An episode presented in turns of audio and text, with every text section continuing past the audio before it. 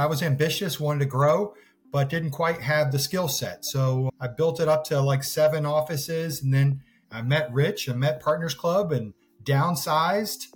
And then from that point forward, once we figured it out, we're significantly bigger by multiples, more than 10x, bigger than what we were beforehand. And uh, we're kind of at the rinse and repeat component as we continue to scale and move forward. But, uh, but yeah, I no longer practice. I just manage. And we figured out a couple other business challenges that most law firms have. And we tried to create businesses out of them. So they become, so that instead of being weaknesses, they became strengths. And so we've just kind of doubled down on that. So uh, you guys I've known for a long time and y'all educated me in quite a few things. And luckily now I can learn with you guys in a lot of stuff.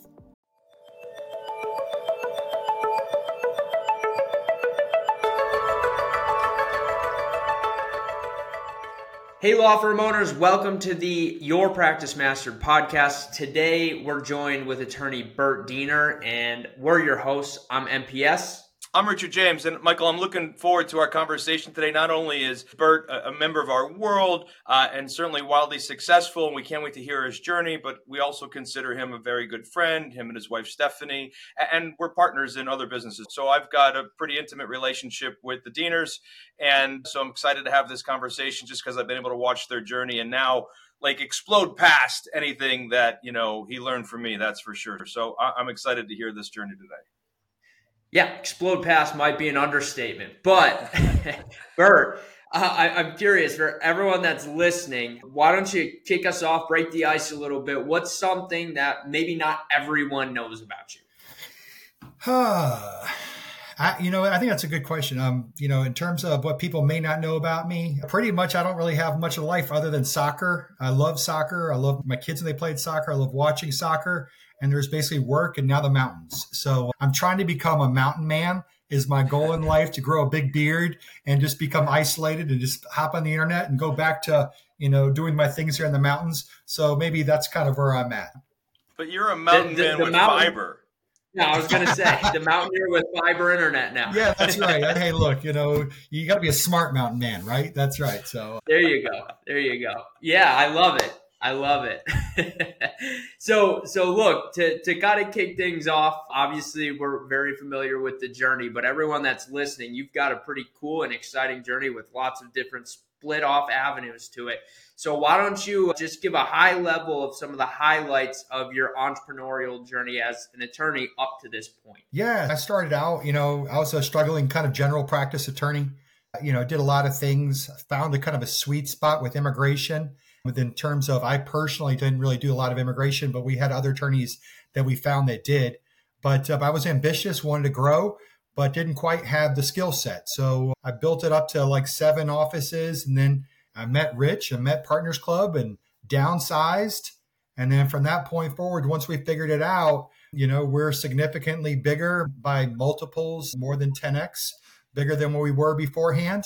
And we're kind of at the rinse and repeat kind of component as we continue to scale and move forward. But, uh, but yeah, I no longer practice. I just manage, and we've saw we've figured out a couple other business challenges that that most law firms have, and we create we tried to get create businesses out of them so they become so that instead of being weaknesses, they became strengths. And so we've just kind of doubled down on that. So, you know, you guys I've known for a long time and y'all educated me in quite a few things. And luckily now I can learn with you guys in a lot of stuff. Yeah, you know, plus one on that. So certainly thanks for the shout out for for us and Partners Club. You know, we we're honored that we're able to take this journey with you. But I want to point out something that you said because I do think some smaller attorneys or even medium sized attorneys, law firms confuse growth and size and revenue and number of offices with success. Your your understanding of that is that that alone is not success now that you've gone through that. Would you agree with that statement? Can you expand 100%. on that a little bit? Hundred percent. Yeah. I thought I was one office away from making money. Right. I was, we had more offices, more cases. All I thought I just needed more. If I just had more, everything would be fine. And nothing could be further from the truth. I mean, more is good if you have a formula and you have a way of understanding your profit model. If you understand how to be profitable, you understand how to get a case at scale, you understand how to get the work done at scale, and if you understand how to grow your team at scale, then you can do it. But those, they're lessons that uh, I had to learn the hard way. And fortunately, I got really good feedback. and you opened my eyes to a number of things. And as a result, yeah, I, I could say that whatever problem anybody else ha- has out there, I either had or I still have that same challenge. But you know, we may have just put a couple zeros behind it or something in terms of trying to do it at higher volume. Yeah, I, am in that boat. Like I, I wear, I have that T-shirt, right? So I had legal pads loaded with explanations to my wife, why East Coast Italian Bride, why we should take on this additional debt load for the company because how we were going to do more volume was going to lead to our success, right? Mm-hmm. And so in the early 2000s, after I sold the funeral homes and, and, we went into the pet supply business and we were in the inventory business and it's debt laden and it's delayed from chip shipping from China, the whole nine yards. I was doing all the mathematical calculations and I had I literally had three notepads full of just every quarter I'd be going to okay here's why we got to go get another line of credit. Here's why we got to go get another you know string because this order is going to put us over the top. And then inevitably something always broke down and, and it wasn't driven by profit first it was driven by growth first and profit will show up eventually and the model was all upside down and and so that didn't lead to a happy ending for us. Thankfully you weren't going into debt. You you just were, you know, that's maybe uh, you know you were going to debt because you weren't making a heck of a lot of money. But so you didn't have to save yourself in that regard. But you did learn the the concept of let's let's grow while being profitable, which is a super powerful tool. Michael, I, I didn't mean to cut you off. Where do you want to go from there? No, I mean, so obviously profit's a big underlying tone here, but I'm curious, Bert, was there a particular moment in, in that journey that you counted as like a really either a failure or a really big learning opportunity, like one pivotal moment for you? Yeah, well, I mean, I think that I think there were obviously there's a you know there's a string of several moments, right? You think you have the moment like oh, I got this figured out, then you take you you know you you mess it up right afterwards, but you start stacking those lessons after one another. For for me, I'll say that probably you know one of the, the I think the better realizations that you know, and I'm not here, uh, you know, we're here to talk about kind of what people can apply or what they can learn about us that may apply to them. But Rich, one of the aspects that you kind of brought up is in terms of like collections. We discussed my collections rates, what the collection rates were. And so whether you're talking about collections or whether you're talking about profitability, the question comes down to is you do need to be profitable every day. And so, what does that actually look like? And so, I would say that you know one of the biggest challenges that I had beforehand is I thought I had to choose one or the other. I had to learn how to either grow or be profitable. Well, when you learn how to do both at the same time, everything changes. The genius of the and, which I'm borrowing from somebody else, Jim Collins, but when you learn to do both things that you need to do both, but you think you have to choose one or the other, no, keep on digging in until you find out the solution that does both. Yeah. What, what are you passionate about? What is there a market for? And what can you be best at? And slice what is what can be profitable and have the positive cash flow and that Venn diagram overlap, that and really is where it all comes together, doesn't it? Yeah, and absolutely. I would argue that from a standpoint of like even marketing in this kind of sales, like, well, listen, you know, I need more clients, but I don't have enough money. I was like, well, you're going to, you know, how can you spend money? You're going to make more money. How do you do both at the same time rather than it being a wish? How solid and focused and consistent can we be with that execution? Which, which is another problem, right? Michael, you see it all the time. Law firms that they they confuse well let's just go spend more money on marketing and that'll solve all my problems right? But i, I assume oh, you see that to backfire them. Is that correct? Well yeah because look if you go spend a bunch of money on marketing and you don't have any of your other systems built out like getting that lead to turn into an appointment getting that appointment to show up getting that appointment to hire and then of course getting that person to pay in full if none of that is done right? And you don't have systems there. All you're doing is blowing a bunch of money on marketing to get lackluster results and maybe increase volume a little bit, but the conversion metrics aren't where they need to be. So I just see it taking money and lighting it on fire. Essentially, let, let, let, let me plus one on you on there, Michael, because you know, so we have a marketing company as well. We've got an HR company and we have a software company. On the marketing company side, from working with you know hundreds of law firms on the marketing side, everybody says, I want more leads, and they think that's going to equal more clients. And that's not the case. You can find out your cost per lead and you can find out your cost per client. And the truth is, is that the majority of your benefit is going to come from sales. improving right. those conversions, right? So we all think that we're just, if we just had the right leads, we'd have all the clients we want. Well, the truth is that there's only a, a small percentage of clients, people who are ready to hire right this second. But the people that are close to hiring, there's a massive amount of those leads available. And when you learn how to convert those, you start to play. That's what that's one of the secret. That's one of the things we figured out. We don't compete on the people who are absolutely ready to hire. We'll take all of the people, all the immigrants out there who aren't quite sure. Give me them because no one's fighting for them anyways. I'll learn how to convert them at scale, and we grow as fast. And in fact, I'm going to throw one thing out here, Rich. So we're coming up on the one month mark in a new office. I don't want to say the market right now, but one month in, 50 new clients the first month. That one office. Uh, just to be That's clear, it, to give everybody a scope, these aren't hundred fifty dollar clients, right? Right. Uh, no. you, the client's worth what forty five hundred ish. Yeah, I'm working on some new measurements on that, but yeah, anywhere from the thirty five hundred to probably five thousand dollar range on average. Right. So the, just to equate that for anybody who's listening, once you get that, so I want to summarize what Bert just said for those who maybe didn't yes. catch it. So Bert said, okay, you gotta, you know, number one thing was learn how to be profitable, grow while you're being profitable. Then you got to invest in marketing. And the only way you invest in marketing is if you're confident in being able to sell them through what we call the perfect client life cycle right. that Michael talked about. And, and then, but once you figure that out and you really have it dialed into a system, well, now you can rinse, repeat that in different markets. And now you already know your math. And what he's able to do is go to a brand new market and within a single month have 50 new clients, ergo $200,000 in gross sales value in the course of a month or $2.4 million uh, on, a, on an annual run rate and we're only 30 days in right and so that's the power of this bert like that's what you figured out this duplication leverage of this whole knowledge base right Absolutely. And a lot of people may not want that level of complexity, but that's okay. The lessons are the same regardless of the size. I do not have different lessons, you know, at our velocity we have the same lessons. The only question is that are you willing to embrace what works and apply it? Because if you want to stay small and do it, that's fine. It'll make your life easier. But you know, I have a heck of a lot more choices than other people. Let's just be honest. A lot of other lawyers, I have a lot of choice. I can hire, fire whoever I want. I can do whatever I want. I don't have to work again. I don't have to do any of that stuff, but it's fun. And I love seeing other people succeed. And this, I mean, the vast majority of it, I mean, honestly, started with Partners Club. It really started with, and I know this isn't about a plug in Partners Club, but when you can have, when you have a predictable way to generate clients, you're going to have enough cash to write a check to make most other problems go away.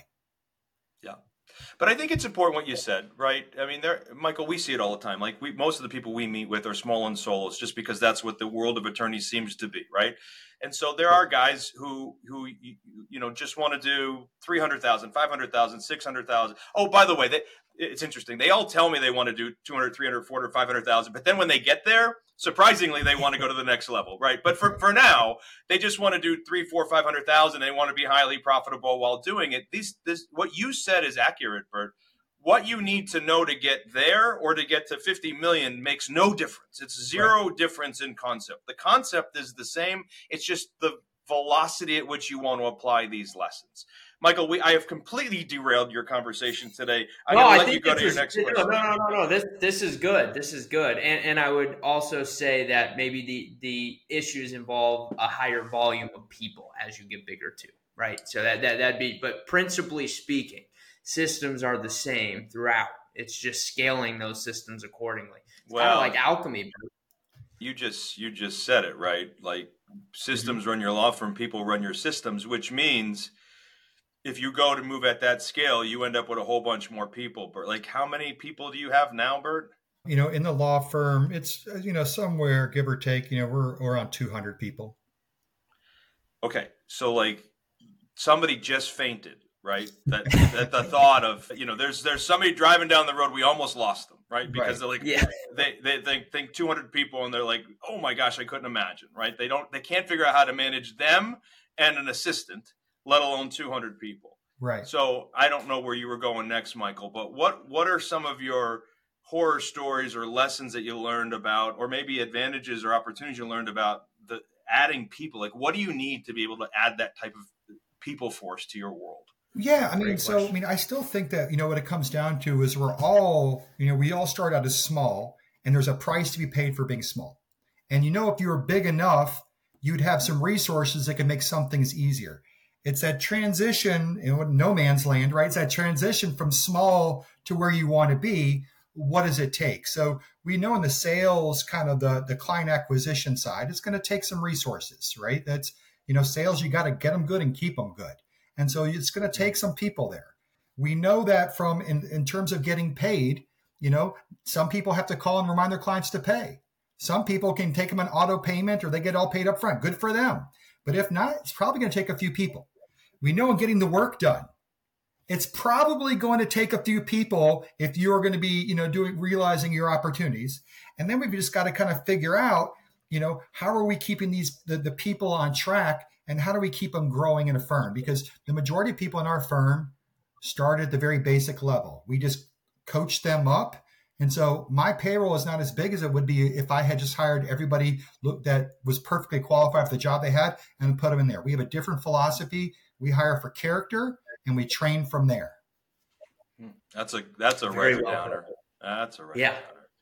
That, that's very well put. So Bert, as you've got this hot machine running here. What are some of the success habits that you follow, or just some of the things that you do in a day to, to kind of help keep things moving forward?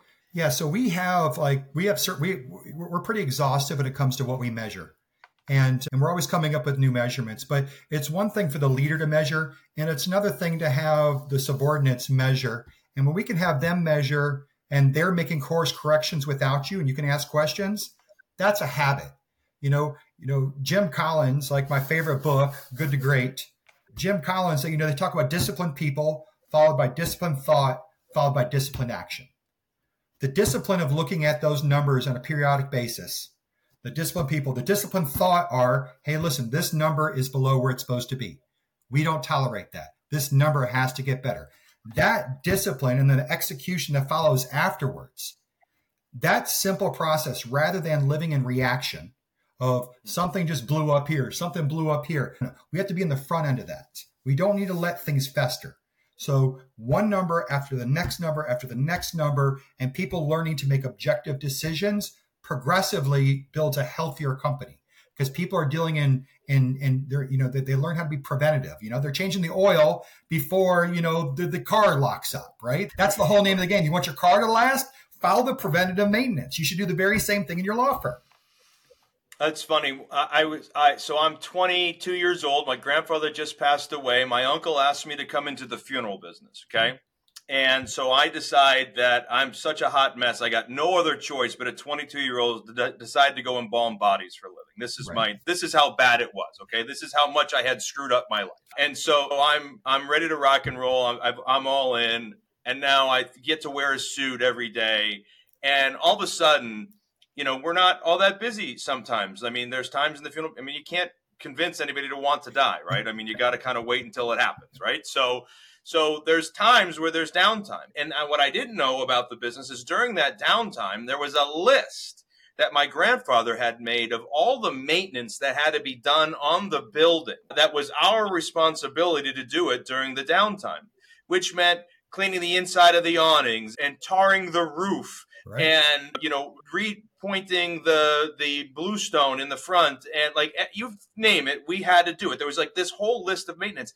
And as a kid 22 it was like oh this was the worst. Like i couldn't imagine why we had to do this. And now as an adult, I fully understand he did this not to keep you busy, right. not to just have something to do, but he needed to stay ahead of these problems before Absolutely. they arose. He didn't wait until something showed up. And the only reason he knew to do it, the only reason he knew to do it is because something happened, it broke, and he learned and he got caught, and he learned never to get caught again. That's right. And he goes, okay, now we need a system to do this all the time that's basically what you've done is you've figured out all of these moving parts. Thank you for the shout out for a little bit of our guidance throughout the years.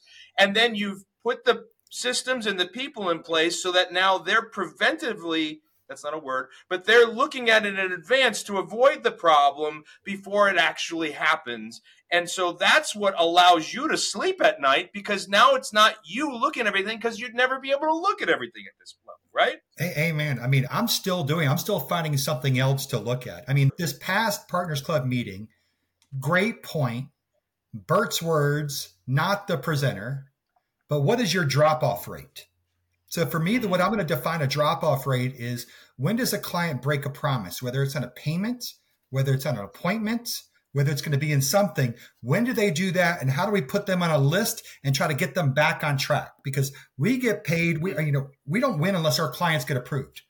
So I got to make sure that they stay on there. So what are my triggers to make sure before they do it? And how do I get on a list, get that person back on there? And we know it's going to affect all the rest of the numbers. This is when the, this is when the job gets fun. It's mm. like, oh God, you know, I wasn't like this at the beginning. When we first started, I was just trying to, pay my bills. I would have been happy just to pay all my bills and not just be broke, right? But it, this transition comes there when you start to ask certain questions and then you look for a better answer and it just compounds over time. And that's why you do have to be serious when you're doing this. I, you know, a lot of people, they, you know, they have some motivation. Look, it's not a motivation, it's perspiration. You know, well, are you are you passionate about this? Well, I'm passionate now because I got good at it you know, beforehand, I'm not sure if I was passionate or not. But once you get good at something, then you become passionate. So all the people out there are saying, follow your passion. That's crap. Follow what's going to get you paid and take care of the job and take care of your family and take care of others and just get that going. And if you can either become passionate at it, if not, let it make enough money, you can find something else to do. But don't give up on this. We got licenses to print money and licenses to do good. And it's up to you. If you're not doing it, you got to ask yourself some hard questions. What's stopping you? Well, there's the short. That's the intro for the podcast. There we go. that's, that's it. We got that, it yeah, that, that was that was well said. I love it. I love it, Bert. I, you got obviously a lot of things to be excited about, but what what what's got you just really fired up today? Well, so we're getting ready. I open another office on Tuesday and I open another office in two more weeks. So I'm fired up about everything we did in this last office to get up to 50 hires in the first month. And I am going and I want to see, all right, was this just a lucky market? We know we have we're going to get some traction. We know we're going to do pretty well. But I want to see if these offices can do as well or better and what is my playbook to make that happen. That's got me fired up right now. Yeah, the Bill Belichick, man. what does that playbook look like and how does it have to be adjusted market by market and people by people and can the playbook can work regardless of the player he, he obviously needed Tom Brady. You probably need. You, it's easier. You need, hey, if you got a Tom Brady, all your plans are easier, right? right. Yeah. Everything becomes a lot easier. I do want to mention something though. You you know you said something about you didn't say it like this, but I heard what you said inside of what you said, which was you know, give back, take care of people, do good, right? right? Share. You you have a philosophy around this that you're excited about of this growth. This isn't just about you buying a plane if that's what you want or whatever. Right. This is really for you about taking care of those who help you get there. And and you you have a philosophy around your profitability and how you do it. I don't know how much of that you want to share, but you do share with your team, don't you? Yeah, I'd be happy to. So, you know, I will say that, you know, I was in the Marine Corps. I have post traumatic stress disorder. I got struck by lightning, a whole other story. But part of my way that I think I overcame or turned the PTSD into a strength is I was always trying to learn something new and grow.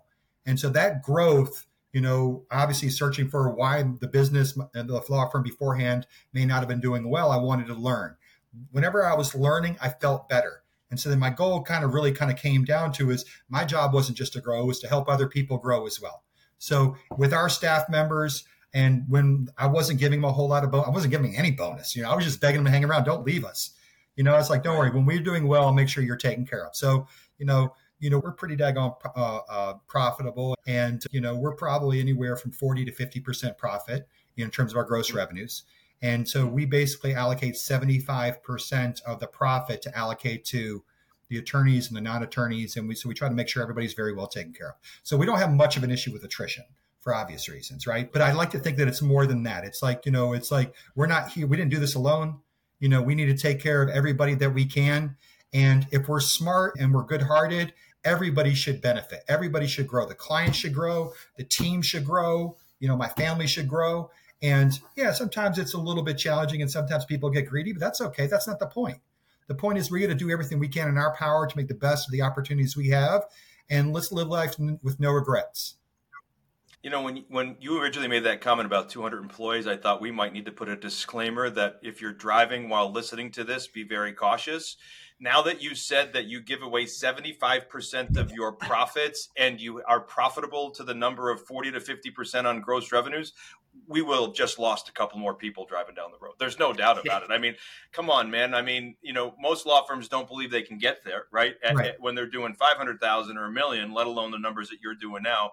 And, and most law firms, most owners never think about how to take that profitability at, at such a high level and pour it back into their team. And so, I mean, we, you and I and Michael could talk about just that right. for a very long time and the positives, negatives that that's created, because I'm sure there's both. But man, to you, kudos to you to for not only building a machine that's gotten there that you can share, but also keeping your commitment to share. And even when your wife probably is looking at you going, really?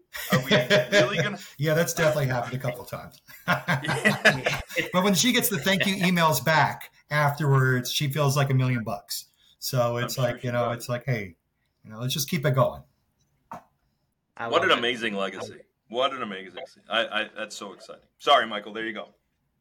No, you're good, Bert. I mean, if people did want to get in contact with you, obviously don't give your cell phone. This goes to a lot of people. But if people did want to get in contact with you, just learn a little bit more or just connect, what's a good way for them to do that? Yeah, I mean, if somebody wanted to send me an email, Bert at four foureyes.com, B E R T at the number four iz.com. You know, Four Eyes is like obviously a business that we have that basically helps people put systems together for law firms. And it grew up in a law firm. That's all it does. So in that capacity, and I help with Four Eyes, making sure when other firms need help with systems, Rusty and the team who do it, I kind of give my two cents to see just to make sure some of the lessons that we've learned that hopefully can help other firms as well. Excellent. Well, Rich, I can't speak on behalf of you, but I think this has been a very valuable podcast today. And Bert, very appreciative for you popping on. Um, very thankful for all you had to share for other law firm owners.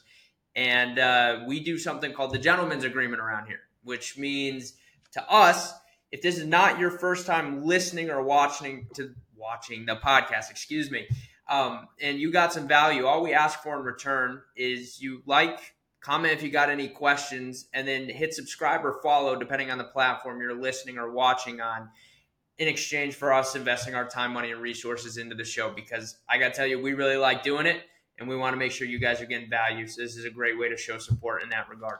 Yeah, our, our, goal is to not have this be about pitching at all. We don't want this to be about our company or anybody else's company. Obviously, the natural flow of that conversation comes for a lot of different reasons, and we're grateful to be able to share resources that make sense but we just want to give back and we can keep doing that. We just ask the reciprocity in return is to go out and like, share, and get this out there into the world of the law firm owners that probably that could use it, like you, who's listening to this and got inspired today. Somebody else across the United States could get inspired as well. So, Bert, thanks so much for being here. Appreciate you being such a supporter of our world. Uh, not only that, a good friend and a great partner to be in business with. So, we appreciate you. Thank you for taking some time out of the mountains away from the, the deck that's being built where the water is running underneath underneath, and you and the kids are waiting to jump in. And so I thank you for that. You can get back to the family and, and getting back to the fun up there in the mountains. Thanks, guys.